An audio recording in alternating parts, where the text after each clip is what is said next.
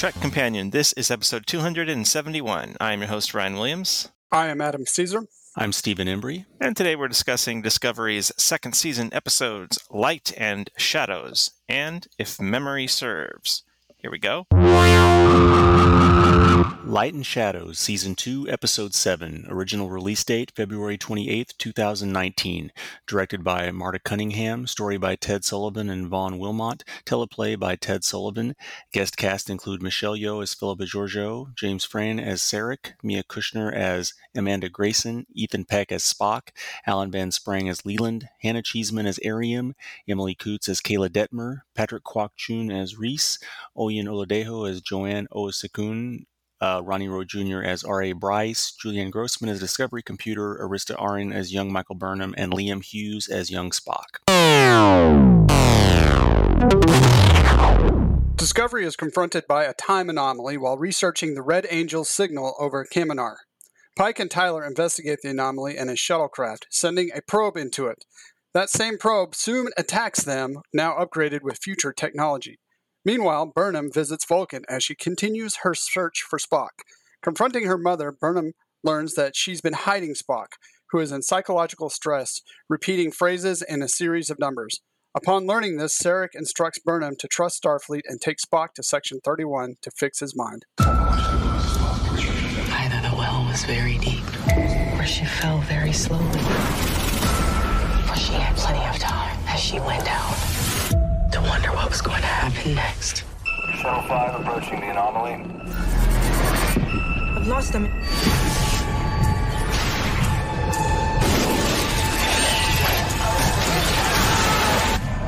It's perfect. Spock, it's me.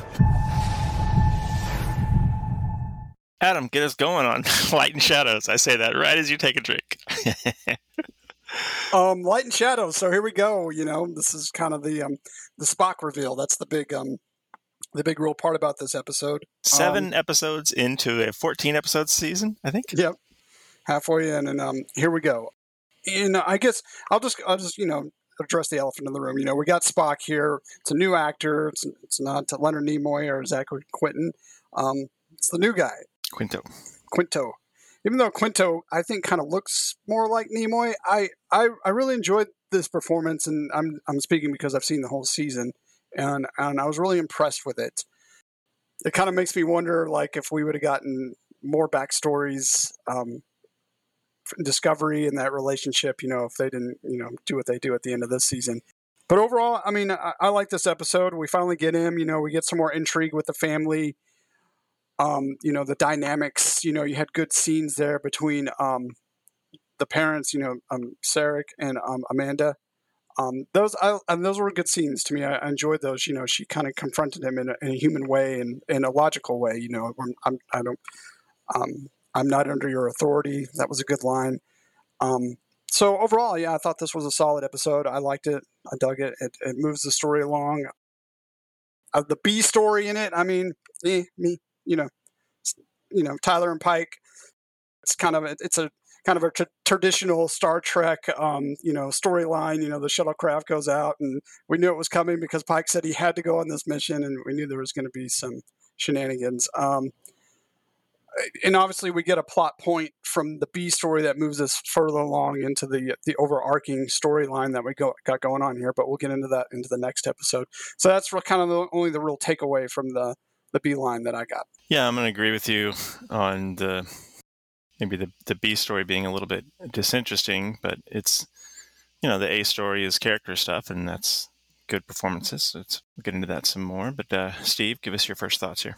Yeah, I, I agree with what's been said. Um, I enjoyed the stuff with the uh, with uh, Sarek and Amanda and um, Michael, all the the family interactions. I think that was interesting. The dynamics and the conversations. The um, you know, I, I, I, I like Ethan Peck as Spock too. I think he does a great job. Um, the B story stuff is I, I, I love the part where it's like where uh, Pike says the thing about.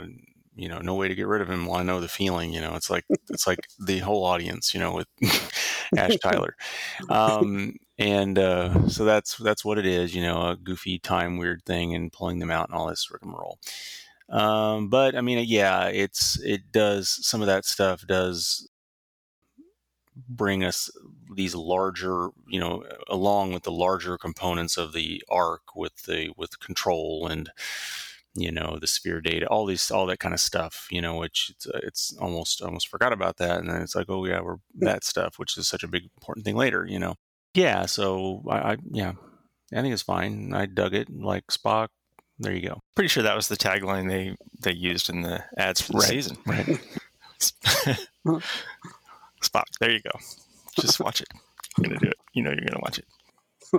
It's kind of neat. This is the. It's, it feels like the first time that it opened where instead of a previously on Star Trek Yeah, uh, showing us a bunch yeah, of none of that. clips, it's just all in context. You know, there's several lines in the first few minutes explaining, you know, some exposition stuff. And when you're binging it, maybe I'd almost rather they they do the recap clips and just put a chapter marker after you just skip it and you're just watching the whole thing.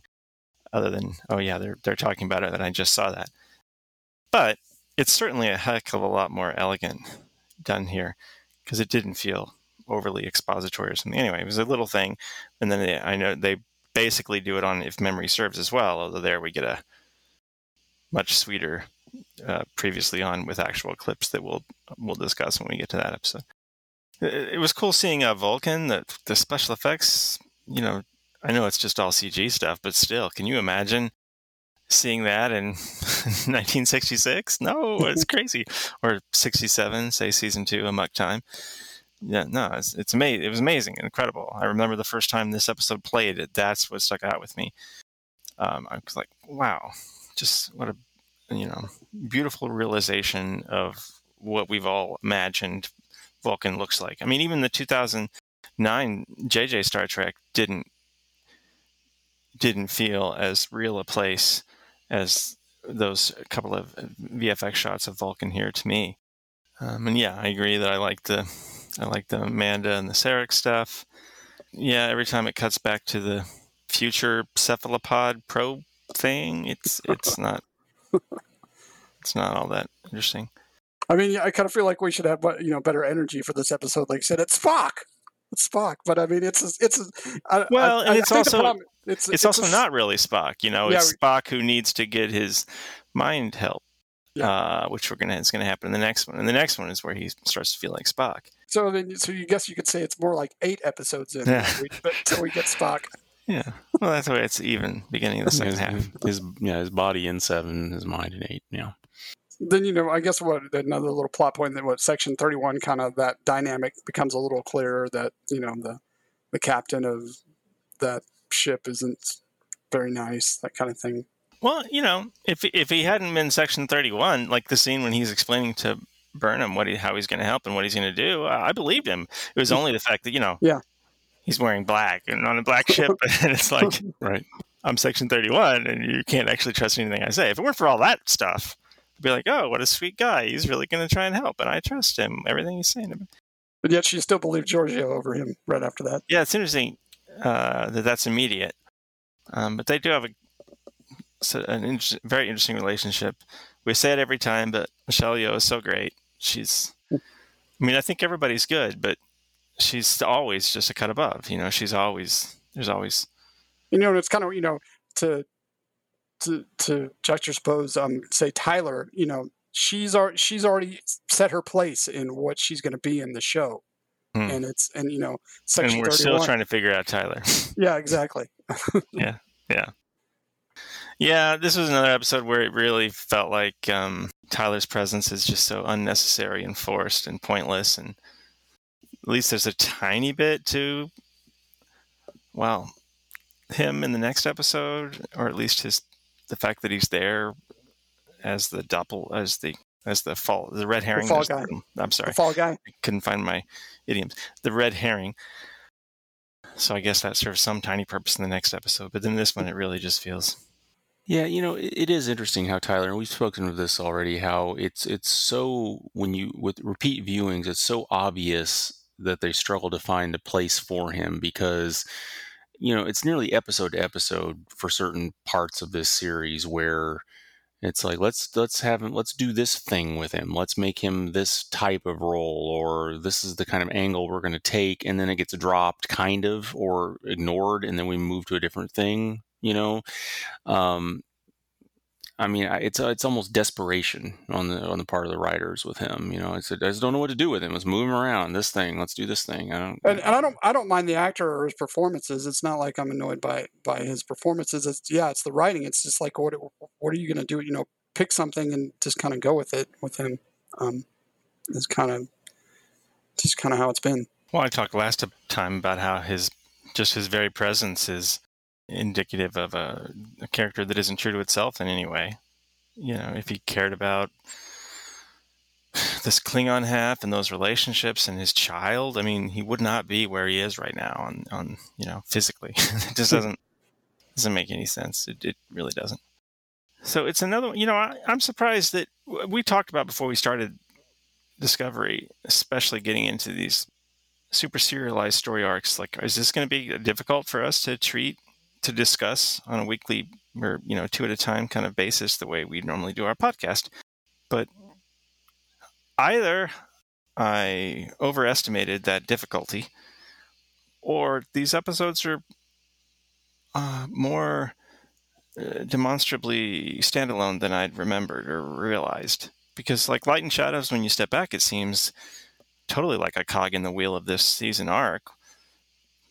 Yet the cephalopod and Amanda in the the place with the Katras. I mean, all that stuff is just here. You know, mm-hmm. this episode has a a personality. It has a.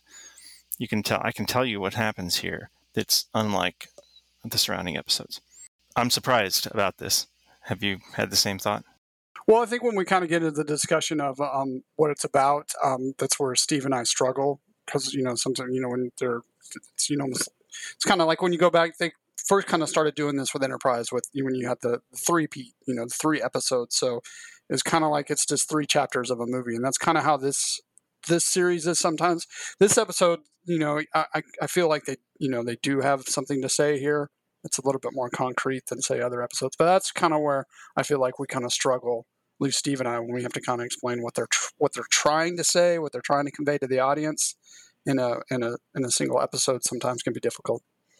Well, I mean, if you take on one end of the spectrum, like something like the original series, where there was, you know, the whole point is let's make let's make it absolutely standalone, so they could go in any order, and it doesn't make any difference. And next gen is practically that way too. But you know, you go from that extreme to they it's a big long story and you chop it up and we still have to make them like a coherent episode and it's just completely different animals really you know and so a, a lot of the work is you know making a, a stories b stories and making it feel like something you can cut off and be an episode yet still tell be a cog in the wheel like you said. And and sometimes there's not there's not room for you know really having a you know some kind of lesson or moral implication to say when you do have to do all those things the really good ones still pull it off i mean there are ones that are really good they still advance a larger storyline and so on but I, I, think it's challenging. In, in, this episode today, that we're you know this first episode, it's structurally like a next gen episode. There's a there's a very much a standalone A story and B story, um, and they have a little bit in common, and that's you know what we saw a lot you know in the you know the earlier Star Trek um, shows. Um, so this one, this one kind of, I, you know, I'm not. I liked it. I, it. It's comfortable because you know this is a this is this format of this particular sh- episode was um, was more traditional. On that note, what's it about? They're talking about trust a lot in this in this episode. You know, it's the trust among amongst family. You know, um, Burnham going to her mother and like, you have to let me help Spock. You have to trust me. Um, you know, then it, it comes. Enters the picture. You have to trust me. I'm not. I don't want to lose. And that's an emotional moment. I don't want you. I don't want to lose both my children today. And that's about as much emotion as we'll get from from Sarek. So that was about trust. And then you, you jump to the B story, and there's you know, it's just the trust between you know Pike and Tyler. It's not a, a as emotionally telling, or you know, kind of gone over that already, but that's kind of the the same issue. They're trying to give those two a bonding moment where they can learn to trust each other. Um, and that's kind of the themes that I took from this episode. Yeah, I mean, I, I, agree. I think I think that's I think they were definitely going for that, you know, because you had kind of that whole thing where the flashback moment where the, the time twist thing makes Pike think that there's a moment where he's going to be accosted in some fashion by Tyler, but in reality, it's a you know they have to work together to defeat this common enemy. So, you know, this kind of leap of faith, trust with some, you know, people that you care about or in some kind of league with. I think I think that's probably what they were going with since they did make that put that little element into the B story and definitely the A story's got that going on. Yeah. All right, let's do six degrees for light and shadows. Adam, yeah, Adam. Yes. Pike ignites plasma to help Discovery find their lost shuttle. What was the original series episode where Spike took this Spike Spock took this same action? What was the name of the episode? Yep. I have no idea. I do remember the the scene, but I have no idea what the name of the episode is. Steve? Was that the Galileo 7? Yes. Cool. That's correct. All right, Steve has one. Moving on. If Memory Serves, Season 2, Episode 8, original release date March 7th, 2019, directed by T.J. Scott, written by Dan Dworkin and Jay Beattie. Guest cast include Michelle Yeoh as Philippa Georgiou, Melissa George as Vina, Ethan Peck as Spock, Alan Van Sprang as Leland, Rachel Ancheril as Nhan, Dee Pelletier, Pelletier as Talosian, Rob Brownstein as the Keeper, Allison Dawn as Starfleet Psychiatrist, Hannah Cheesman as Airiam, Emily Coutts as Keyla Detmer, Patrick Kwok-Choon as Rhys, Oyin Oladejo as Joan Owosekun, Ronnie Rowe Jr. as R.A. Bryce, Julianne Grossman as Discovery Computer, Arista Arhin as young Michael Burnham, Riley Gilchrist as Andorian Admiral, Liam Hughes as young Spock, Harry Judd as Tellarite Admiral, Jan de Leon as Section 31 Engineer, Sarah Mitich as Lieutenant Nilsson, and Tara Nicodemo as Admiral Patar. Previously, the Enterprise visited Talos 4, where Pike and Spock met the Talosians that can create incredible illusions. Pike fell in love with Vina, an injured Federation crewman in the Talosian's care, but she was unable to leave the planet and survive, while Pike chose to return to the Enterprise. Starfleet banned future visits to Talos 4. Now Burnham and Spock secretly travel, travel to Talos 4, where the Talosians can heal Spock's mind in exchange for Burnham's memories of emotional scarring of Spock. The latter reveals that he mind melded with a Red Angel, time traveling being trying to avert a galactic catastrophe in the future. Are you Talosian? No. Human. But a permanent resident.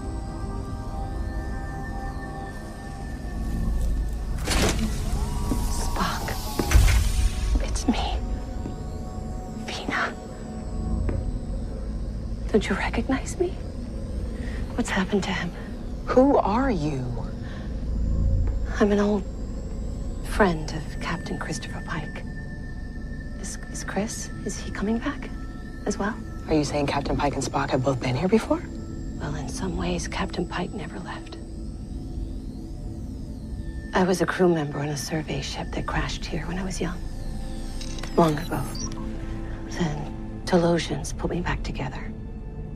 That's the easiest way to explain it. I'm Commander Michael Burnham. They welcome you, Commander, and ask that you join them below the surface. They're speaking to you now? Beam down with Spock so they can examine him. What do you mean, examine? You brought us here because you knew the Talosians could help you. My my friend Brian McCaughey, who's been on our podcast once or twice. I remember he joined us to talk about the motion picture last summer. Mm-hmm. He has a 10 year old son, and they watched Discovery and got into it. And actually, now they're going back and starting to watch the original series. But they really love Discovery, especially this second season. And they were talking a lot about this episode in particular and the way it references the original series, and it made them want to watch it. But watching it now, thinking about it and watching it now, it's like, in a way, I massively envy them because if you know Star Trek like we know Star Trek, I find it eh, so confusing. I have to do such mental gymnastics when watching this episode of Discovery because it's like they give us the the previously on, which is really fun and great and amazing that it's still how ahead of their time they were that they can play that, and I'm still like, yep, we're in the same universe, cool. But it's like okay, so forget the cage because that has stuff that was never actually aired and isn't canon. So just kind of put that out of your brain completely. But only remember the parts that were used in the menagerie because that is canon, but not what happens at the beginning and bookendy parts of the menagerie because that is in the future from this Discovery episode. So it's like they give you a previously on, but they mean like literally chronologically previously previously on, not just what our Star Trek brains who have only ever seen those clips in the context of the menagerie. You know, it's like so. Even every, every time Vina's talking to Pike in this episode, I have to think which things have happened and which things haven't, and but if you didn't know any of that and hadn't seen those things, and all you got was the previously on at the beginning of this, butter, all fine. What's the reasoning? I know we probably talked about this, but what's the reasoning by not letting um, the cage be canon? Well, that's another thing that actually that this episode does is that it does try to it tries to kind of some some of it it tries to have both ways. But no, explain to me. I'm not. I'm not well, sure I, you know, that, this is going to sound dumb, but it would mean it would it would mean that the the shot where Pike joins Vina and they walk up the, it's like this. Correct me if I'm wrong, but this Discovery episode is what tells us.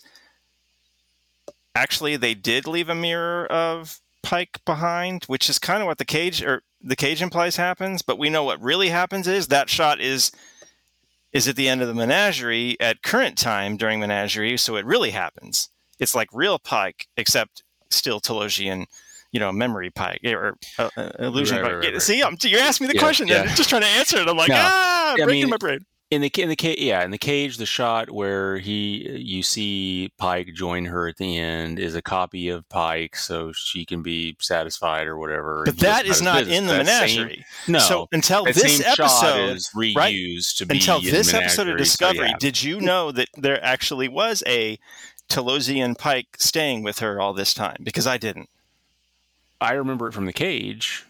I remember. I remember But the from cage wasn't that that bit of the cage wasn't canon. Yeah, I guess not, but I I still remember it. Whether mean, or not it was I know that's or what I'm saying. That's so- why it's so confusing. So It's like- yeah, so this this episode establishes that indeed the cage is it, it in effect it solidifies the cage as essentially you can take it as canon. I don't think there's anything particularly contradictory. it's just that who we saw it. wasn't who we thought we saw. Right, right. Yeah. So it works. I mean, yeah.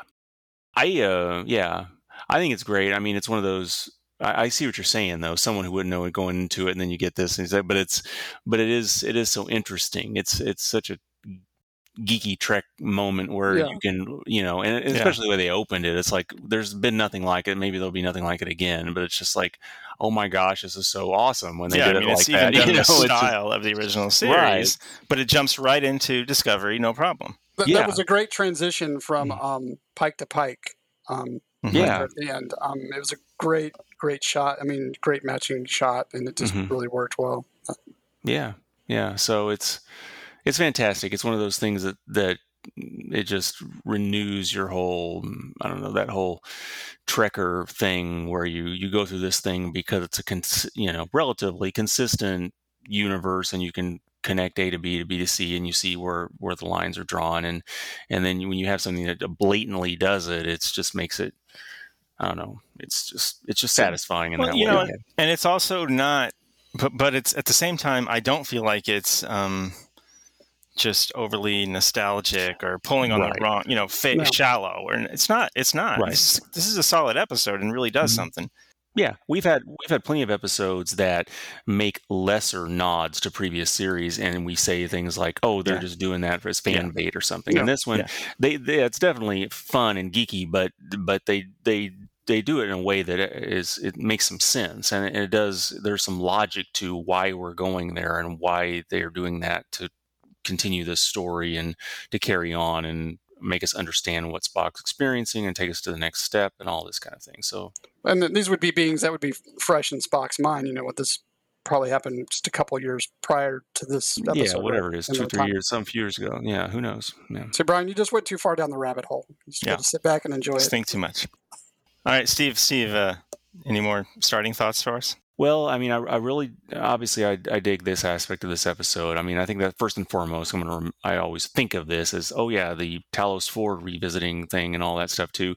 We get a little bit of a, you know, in the cage slash menagerie. There's comments about how dangerous what these Talosians can be and can do, and and trying to fathom that. You know, but we actually get a real taste of it early on when they go down there and try to land on the planet, and all of a sudden they nearly blow themselves up. You know, trying to avoid something that doesn't exist, and so that's cool. Um, but I think also what's really cool, and unfortunately kind of just fizzles as it goes, is something to do with Tyler, and we alluded in that last show was that whole Culber Tyler thing. It's like can we this the closest they come to touching on something that could be interesting is this idea of Culber and Tyler, who, you know, he killed him, and yet they're both here and he didn't really kill him, but someone else, all this kind of complexities. Yet, because of that, they both are, um, they're both kind of floating in the ether in this whole notion of what does it mean to be yourself. And I, I lack myself, or I'm kind of me and kind of not and I think that that idea is really good here, and I wish we would have they would have carried it more somehow, you know. But um, I like that a lot, and that's another thing I think of in this episode. A legit chance to do something with Tyler. Mm-hmm. Nope. Sorry, we're moving on. Adam, your first thoughts? Yeah, I'll, I'll, just carry on to what Steve said there with that. That so you had that whole scene in the mess, you know, where they're fighting, and then you know they're kind of you know they're punched punched each other out, and then they just have the two lines of dialogue between each other. You know, I don't, I don't know who myself is, and he's like, I, I get that. And then he walks off. Just kind of, I'm just like, you could have had a more, you could have had the scene that um, that Saru was wanting some catharticism for these two characters, some healing. Um, that's why you know he wanted to let them fight, but they didn't. There, you know, it's the fight, and then they just go their separate ways. There's no, you know, there was to me there was no real confrontation between them. And I think I agree with you, Steve. It was it was a missed opportunity, and it was something that could be was something that was really interesting. Okay, you have a a guy who wasn't himself who killed a guy, and now that guy's come back to life. And how do they manage that? And they just kind of just skipped right over it. They set us all up for it, and then they just skipped right over it, and it was kind of disappointing. But um, to go back to the beginning, yeah, I really I enjoyed this episode. It's it's fun. You know, I like the opening scene. I, like I said a second ago, I didn't get too too analytical about it, um, Brian. So just kind of sat back and enjoyed it. You know, yeah, we're on Talos. We get kind of the same, you know, feeling from the cage and the menagerie. I think the scene that I kind of enjoyed the most is when Pike's in his ready room and um, Venus shows up and he's he, he it was it was a great response. He's really like flipped out. It's like, oh, what are you doing here? And um, I, I yeah, just it's a it's a fun episode just for the Star Trek geeks in us, and at the same time, it stands on its own. I don't you don't I don't think you really have to watch the the original series episodes to kind of understand what's going on in this episode, and so that's what it kind of makes it its own episode as well. Yeah, and I think uh, you know I, want to just say one more thing. I, I, think I think Wilson Cruz as Culber is just fantastic. I mean, you know, it's one of these. I think it's, you know, in the first season he wasn't even really a regular, so to speak. They didn't credit him that way, and then they did so going on from here. But I mean, how hard that is to play a character that's ticked off because he was resurrected. I mean, essentially, you get a second chance at life, and yet he's, you know, uh, angry and irritated all the time and you and it's hard to understand that and yet it really works. I mean i, I never feel like why, where is this coming from? or anything like that. There's just this deep thing that he's just that's just grating at him and just rejecting the things that are you know that he was once used to and well i'm not that anymore. And, and yet somehow that carries on and he, be, and he and he comes more with as time goes on this kind of stuff. It, it's very com- complicated you know to do that and i think it, i think it's just fantastic how he does acting on that yeah, he's really great. He's really great. I had a couple random thoughts. Um, I wrote, "Why is it so incredibly hilarious to hear Georgiou say, "I'm very busy"?" I'm pretty sure it was supposed to be funny. I mean, to us, the audience, but regardless, it was. It was incredibly, incredibly funny. I'm very busy. because she was like doing something she said it right. There was kind of this like I don't like know, the mug in her hand, right? Something just like oh, you know, just very nonchalant. I'm, I'm busy. Right. I also I wrote down something here that Tyler because because Pike is asking Tyler to tell him about his his history. uh, with Burnham, and he said, "I violated I violated Michael's trust." like you know, trying to kill her and stuff. I think that was the next line. It's in the deleted scenes. I think with him, they should have like at some point just like it, just tried to in a span of thirty seconds, like laid out in that kind of kind of dialogue the entire absurdity of his existence. You know, it's like, well, let me tell you what's happened the last couple of years, and just lay it out, and then just forget it all and start again because you Yeah. know. I know we go down this path before, but you know, we're, talking about. I think that was a mistake. They one of the big mistakes they made in the first season. They had him kill him. It was, and then they it was. You know, we talked about that in the last last season. It was so unnecessary and over the top, and it's a mistake that they've been trying to correct. You can't. You can't come back from that. Yeah, I mean, it's you know, yeah, we understand that he was in a psychosis and that kind of thing, but I mean, it's just it just hasn't worked. It's just it was a mistake to to go that far um, with with that with what they did last season for no for no reason. There was you know we um, I know we hashed it out, but I mean there was no reason to kill him. They didn't progress the storyline or anything any further along. It wasn't necessary.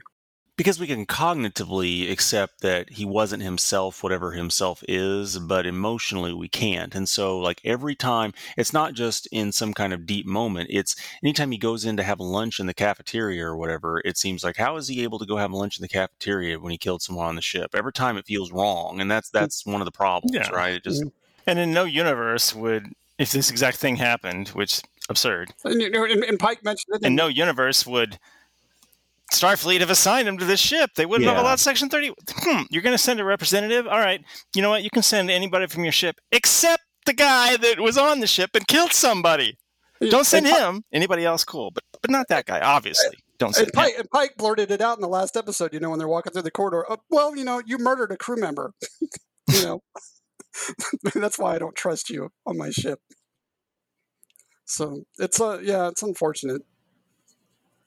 I'm curious if we'll see that. I'm curious if we'll see that character again in any um, Section 31 shows. Maybe then, you know, just give him a few seasons and they can figure out what to do with him. can become a running joke like every episode he's like a different character or something that'd be What, what, he's the engineer. He's the Mhm. transport Yes, operator. yes. we find out a lot about we find all the all the my- mysterious questions about what happened to Spock, why what happened to Spock happened to Spock, his relationship to the Red Angel. We learn a lot about the Red Angel. I mean, this is a very pivotal episode from the seasonal arc and from everything that's led up to this. Uh, and it's all a pretty satisfying answer, actually.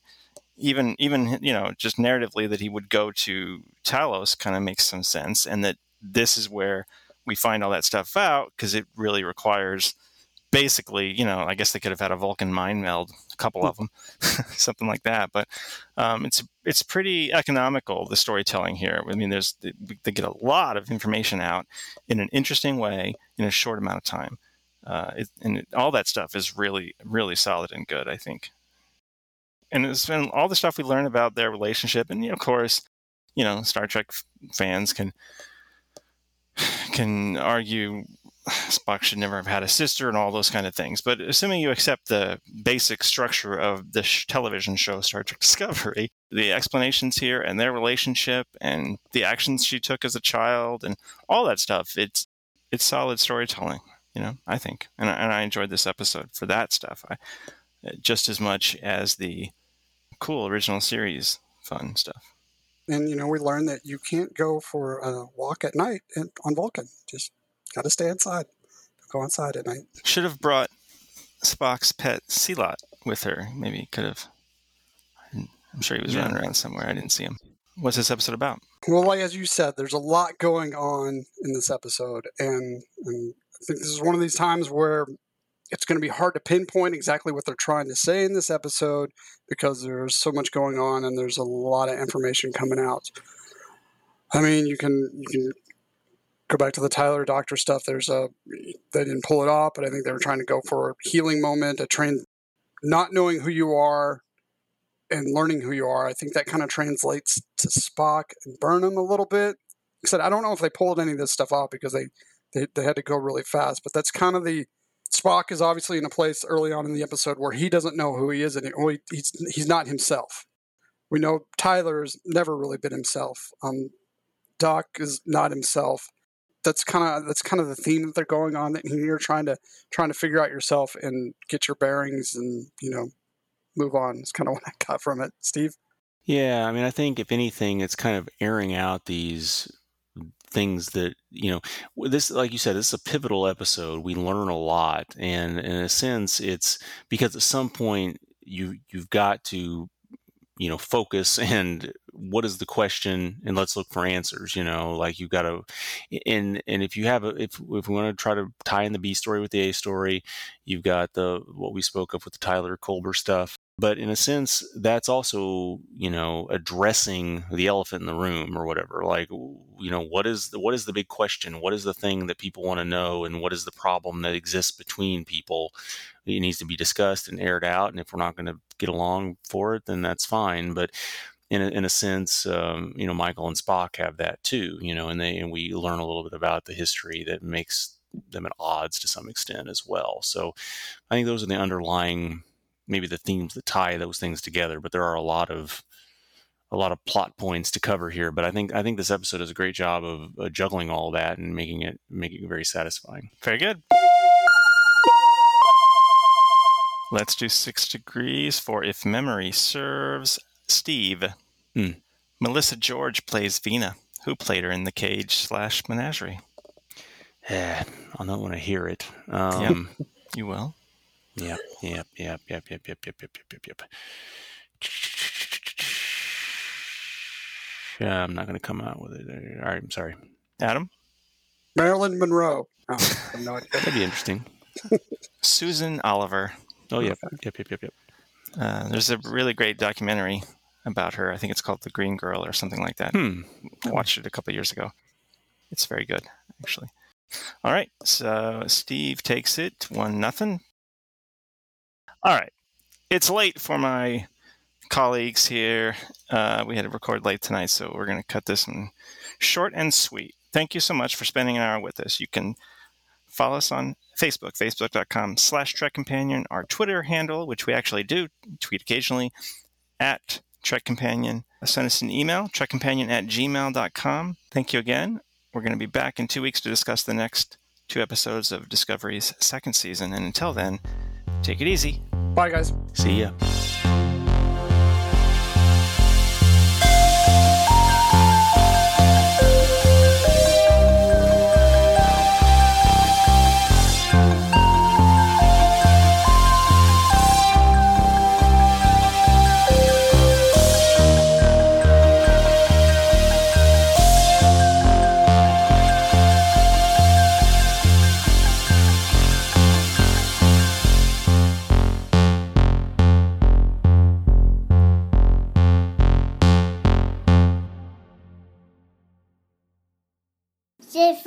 I passed it.